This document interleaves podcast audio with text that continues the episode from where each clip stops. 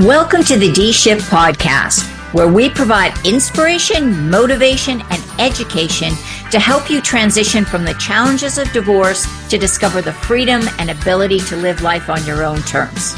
Are you ready? Let's get this shift started. Hello, and welcome to another episode of the D Shift Podcast. And today we have a true expert on the show. Uh, I would like to introduce you to Dr. Janet Williams, and she is an amazing human being. Listen to this. She is a licensed physician, surgeon, and a board certified gynecologist based in Los Angeles. Dr. Williams is also a certified life coach and hypnotist, and hypnotist, helping midlife women overcome trauma, heartbreak, divorce, changes in libido, and menopause symptoms. So, hey, that about sums up my life. I'll tell you right there. So, Dr. Williams, thank you so much for being on the show. Thanks so much for having me. It's great to be here. And, and like I say, I'm so excited when we have real, true experts. Not that all my guests aren't experts in their own uh, avenue, but we haven't had anybody come on um, as a medical doctor to talk about some of these things. So I think that's really fantastic. What got you into this, into medicine in general, and then into this very particular um, area of helping uh, women deal with midlife stuff. Right. So I actually come from a medical family, and so I was around medicine all of my life. But when I decided to go into medicine, I had a really strong interest in women's health issues. Um, and then, you know, once I did my training and got into practice, I started seeing a lot of women coming in around age 40 uh, maybe a little bit before, maybe a little bit after, where they're starting to have problems with their libido.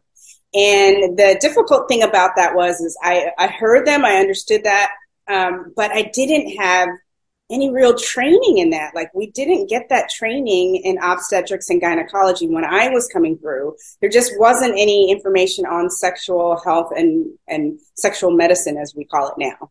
And so that's where my interest was born because it's such a huge area of our lives that definitely deserves um, attention.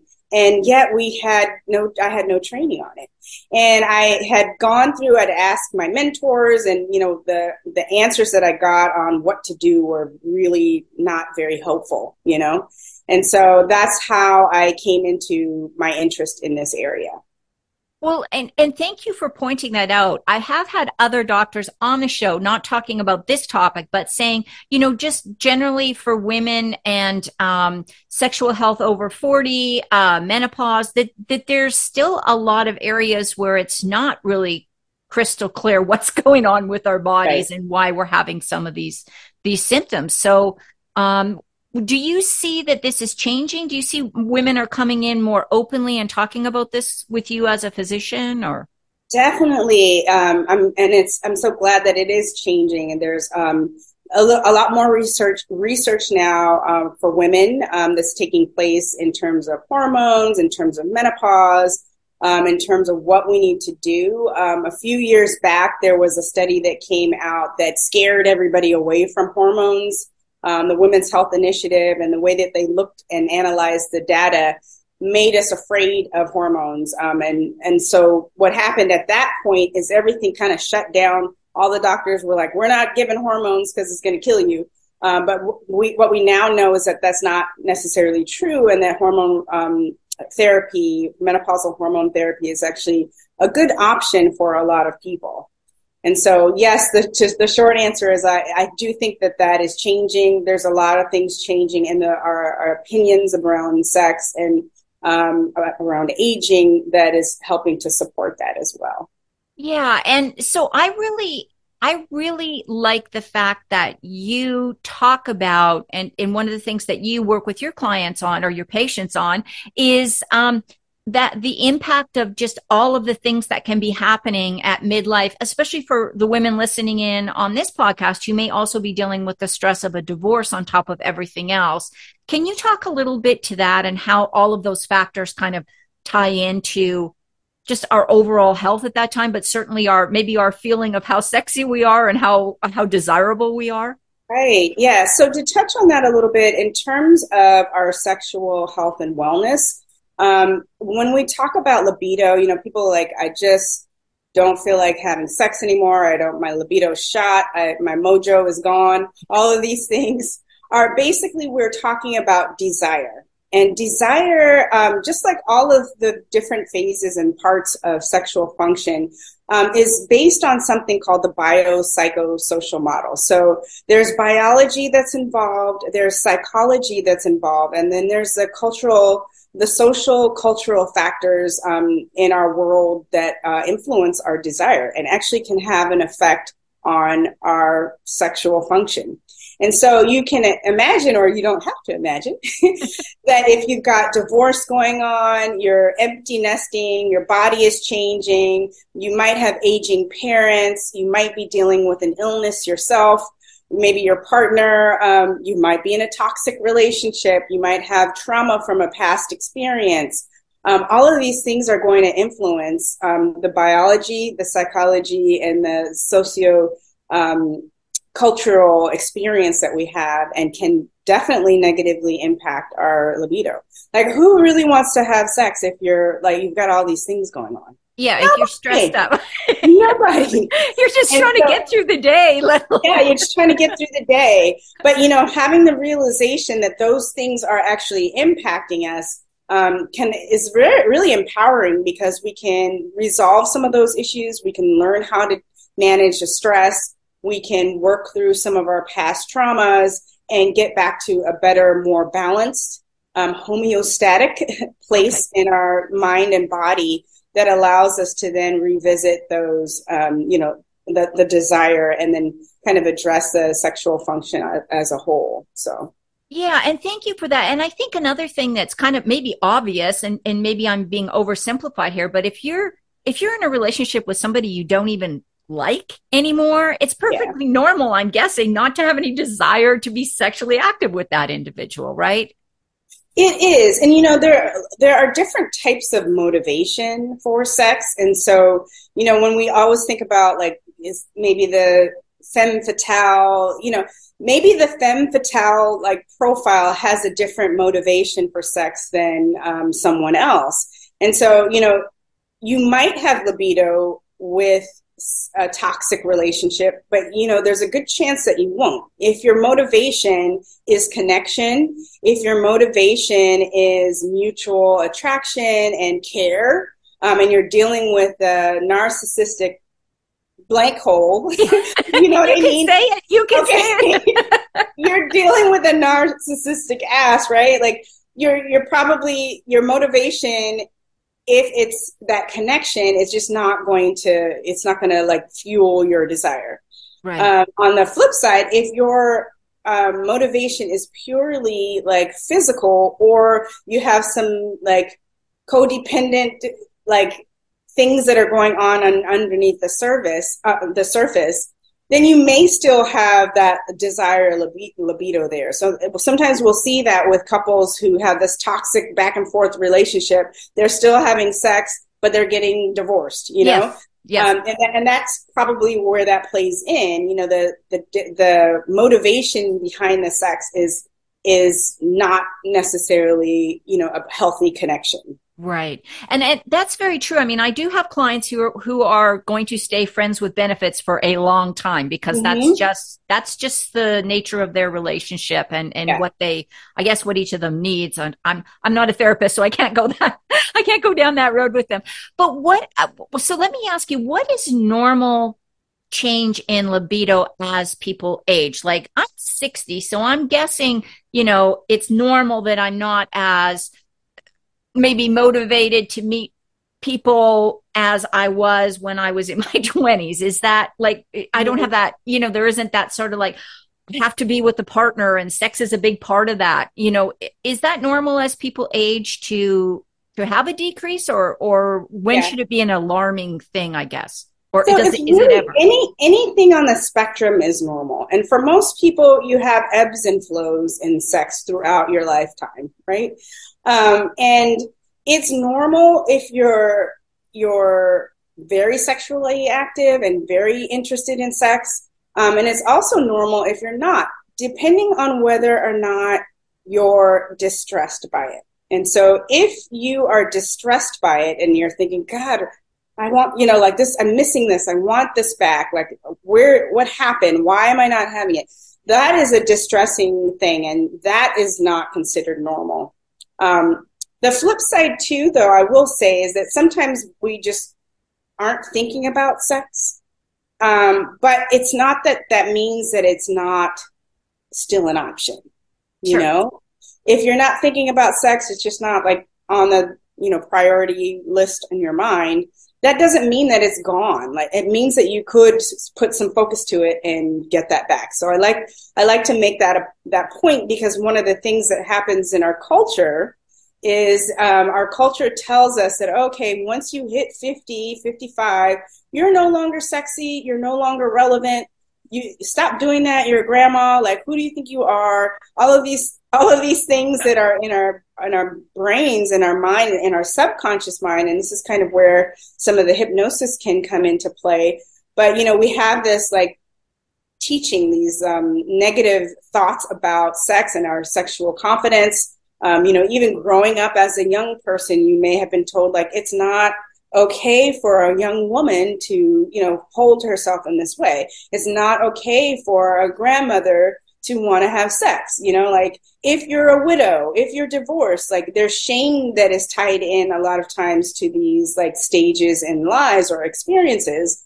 And that can really limit us and maybe a part of the reason why your libido is not there. Because if your mind tells you, okay, you're not supposed to do that, then you'll be like, okay, well, let me shut it down. It's like, that's not what I'm supposed to be doing. Yeah. So that's yeah. that that's a perfect segue into the next question then is how does hypnotherapy or hypnosis fall into assisting women if they are struggling uh, with you know any of these symptoms loss of libido menopause um, changes in their body maybe not feeling as physically attractive to other people which i think is mostly a mental thing right mm-hmm. can right. you talk a little bit about that that whole idea of changing our our um, mental thoughts about ourselves through through hypnosis? Yes definitely i can. So it, it, hypnosis is pretty powerful stuff. Our brains and the mind body connection are it's like fantastic. So um, from the biology standpoint we can actually change the way our brain perceives like temperature. And so we can use um, we can use hypnosis for hot flashes. And there's been, you know, multiple studies that have shown this, that we can actually use hypnosis to change the way our brain thinks about the temperature. What happens in menopause um, is the uh, production of estrogen in our bodies uh, drops down significantly. And this does a whole bunch of things. One of the major things that it does is it changes the way that the brain perceives heat, right? And so when we have a hot flash, it's our body is telling us, oh, oh my God, it's hot in here. Let's cool it off. Let's activate all the systems that will, you know, get you to cool things off. We'll move your heart rate up. We'll get, you know, the sweat going. And so while it's like 70 degrees in the room, everyone else is fine. You're having your own private summer. Your body is like trying to protect you and cool you off. And so one of the ways um, that that is also stimulated is if we're stressed. Um, again, studies have shown that like if you have high stress levels, if you're anxious about things, that is often a trigger for um, hot flashes. And so the way that we use hypnosis to address the hot flashes is one by telling the brain actually is 70 degrees in here. It's not hot. Like let's not let's not go crazy. let's keep it cool, right? So we tell our brain, we retrain the brain um, to realize the actual temperature. And then we also retrain the brain about stress, okay? Because most of the time with stress, you know, stress is a cycle, and what we're not doing is like releasing the end of the cycle. Um, and so we need to kind of get through the cycle a lot of times the stress is there's not it's not necessarily a, a true stress. So we're we're we're so worried that you know our son is not going to get into the school that he chose or won't get the job whatever the, the, those concerns are. And it's actually not a like real time stress. Your life is not in danger. You're not running from a tiger. Like um, you're actually here and then now and actually okay And so we, if we can retrain our, our brain on that area about how to deal with those moments of anxiety, those moments of uh, concern to kind of calm the system, get us back into parasympathetic, um, and kind of ease up some of those hot flashes. So that's one of the ways, just one of the ways that we can use hypnosis. Um, but yeah, to speak to the point of the retraining our, our mind about like cultural, you know, influences on how we feel about our bodies. Um, you know, one of the things that I always reference is that our bodies, like, even if there's flab on them, you know, like they're carrying you through. Like, without our bodies, we wouldn't be here. Um, yeah. We don't have to think about how our stomach digests the food. We just eat the food and it does it. What a miracle is that, right? Yeah. And so if we can re like think about things and re understand that our bodies are are beautiful and it doesn't actually really matter what it looks like. That's a that's a game changer if we can make that switch. It's hard to do. It's not it's not easy because we've been told for at least, you know, I'm I'm um, about to be 50, but we've been told for, you know, 45, 50 years that, you know, you have to be a size six 34, you know, 24, 30, you know, yeah, the whole, I don't remember what the exact measurements are, but you know, the bikini body, you've got to be blonde with blue eyes and it's perpetually 25 years old. Like it's just unrealistic patriarch, uh, patriarchal, um, profile of what a human being is supposed to be and, and what brings value to that human being. Um, but that stuff, and I'm going to use some French here, is bullshit. Like that's bullshit. Yeah. yeah. Right? You know, we are inherently valuable because we exist. And so uh, learning to make that switch in our brains um, is a part of how hypnosis, how hypnosis can work um, yeah. for the behavioral, some of the behavioral things. Yeah, and it's it's such a um I actually recently um had a hypnotherapy session. Oh, and it made a huge change. Um I was struggling with something uh, more just my thinking around um getting feedback from people. And it was amazing that when I you know the hypnotherapy I was thinking it was like I am dating myself now, but the amazing Kreskin where you got on stage and he made you do all kinds of weird stuff, but you're totally aware of what's happening and yeah. you're having this, you're able to just go way deeper into your thoughts. And it really, it's so empowering to go through that um, yeah. process. So I, but I had never thought of, do, of, you know, dealing with the menopause symptoms um, using oh, yeah. it. So wow. Definitely. Yeah. But again, you know, because it is, and part of the problem with Western medicine is that we've compartmentalized things, you know, like, okay, this is your digestive system and this is what you do over here. You got to eat this thing, eat this probiotic and that will help your digestive system. But it's all, it's all connected, right? Yeah. You know? yeah. And there's actually now research coming out like with, you know, our gut microbiome that the, the specific uh, type of bacteria that lives in the stomach sends messages to our brain that affect our you know well-being and depression and so it's all it's all connected yeah. and so when we have that lens and have that realization it, it makes things it makes it makes it a little bit more clear when we understand why um how and why and how some of these like mind body things can work um, for yeah, us. Yeah. And stop treating the symptoms and treat the whole person holistically. The it really thing, has a yeah. huge impact. So that, that brings us to the next topic we wanted to touch base on. And that's like the importance of self care. So I know this is a big area of focus for you, I'm sure, with your patients. Can you talk a little bit about particularly self care during divorce? Definitely. Yeah. So again, we, when you go through a divorce, it is like no, no matter if no matter or not if it's a like difficult divorce or quote unquote smooth divorce, it's a big transition. And a lot of times we're so wrapped up in the, the process, the steps in it, that it we don't pay attention to ourselves. And I think divorce is actually a really good time to do some self reflection and see what's going on, you know, within yourself. I know like if you're if you've been married or um, in a couple with that person for a long time um, a lot of times we lose a little bit of our identity because we become, you know, Mrs. Absolutely. Whatever, right? Yeah. yeah. You know, and so we've lost or like kind of put on the shelf who we were before. And then sometimes we didn't really know who we were before. You know, if you've been married for a long time and you got married at a young age, like some of that developmental stuff didn't actually take place because you like got married. And so um, I have a few clients who, you know, got to that point and they're like, who am I? Like, I don't know what I'm doing. Like, you know, Definitely. and it can feel very, very scary because you're like in a new place. And so I think it's always great, you know, like your, the work that you're doing, um, coaching clients, um, to have a little extra support, you know, because it's like you're out in the, in this wilderness, um, um, to have that support is very helpful and realizing that that support is self-care um, mm-hmm. to kind of it's like a pillow like a, a soft pillow where you can rest um, and take care of those needs figure out who you are take the time to to to tap into your authenticity to feel who you are and um, really re- realize the the things that you want to do you know right. where are you going um, and have that space and time to do that and i think it's um, during divorce is one of the best times to kind of take that moment um, to do that.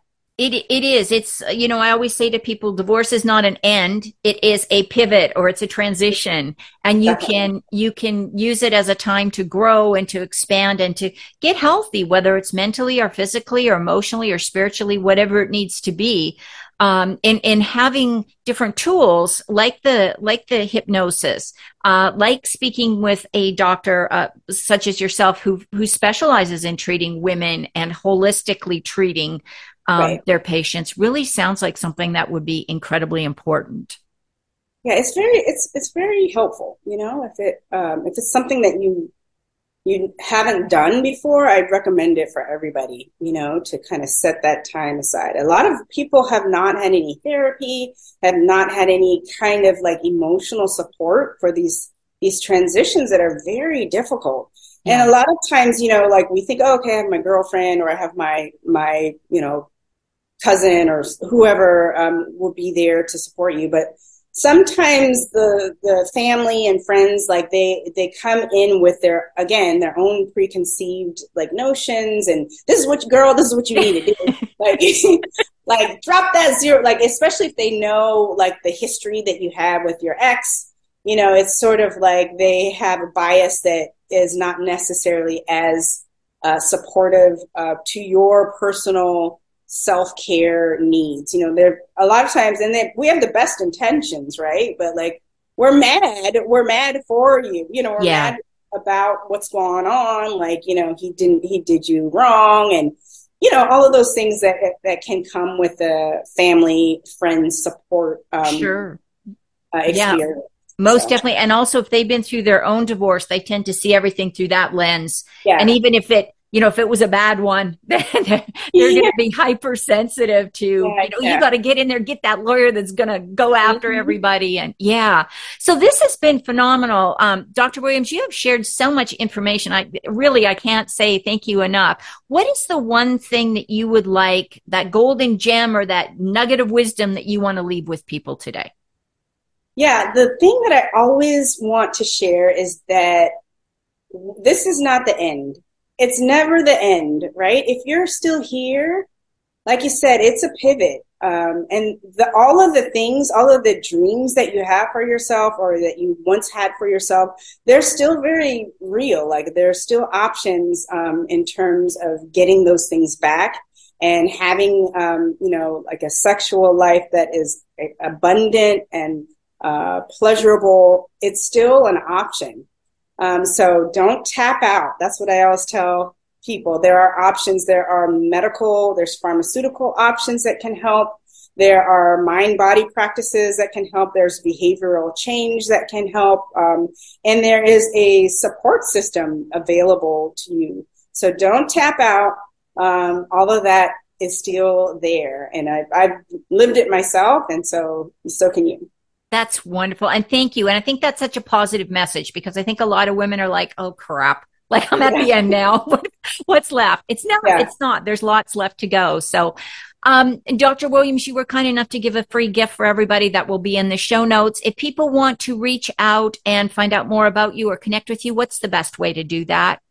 So, yeah, you can, um, again, ch- check the show notes. Uh, there's a couple links in there. Um, the website is goodgroove.com. Um, you can reach me on Instagram as well at goodgrooveco. Um, and yeah, be happy to uh, interact and see you. And thank you so much. And I am definitely going to connect with you on uh, social media because I definitely want to follow you and get your excellent words of wisdom from now on. And oh, so, Dr. Williams, thank you so much for being here today. Thanks for having me.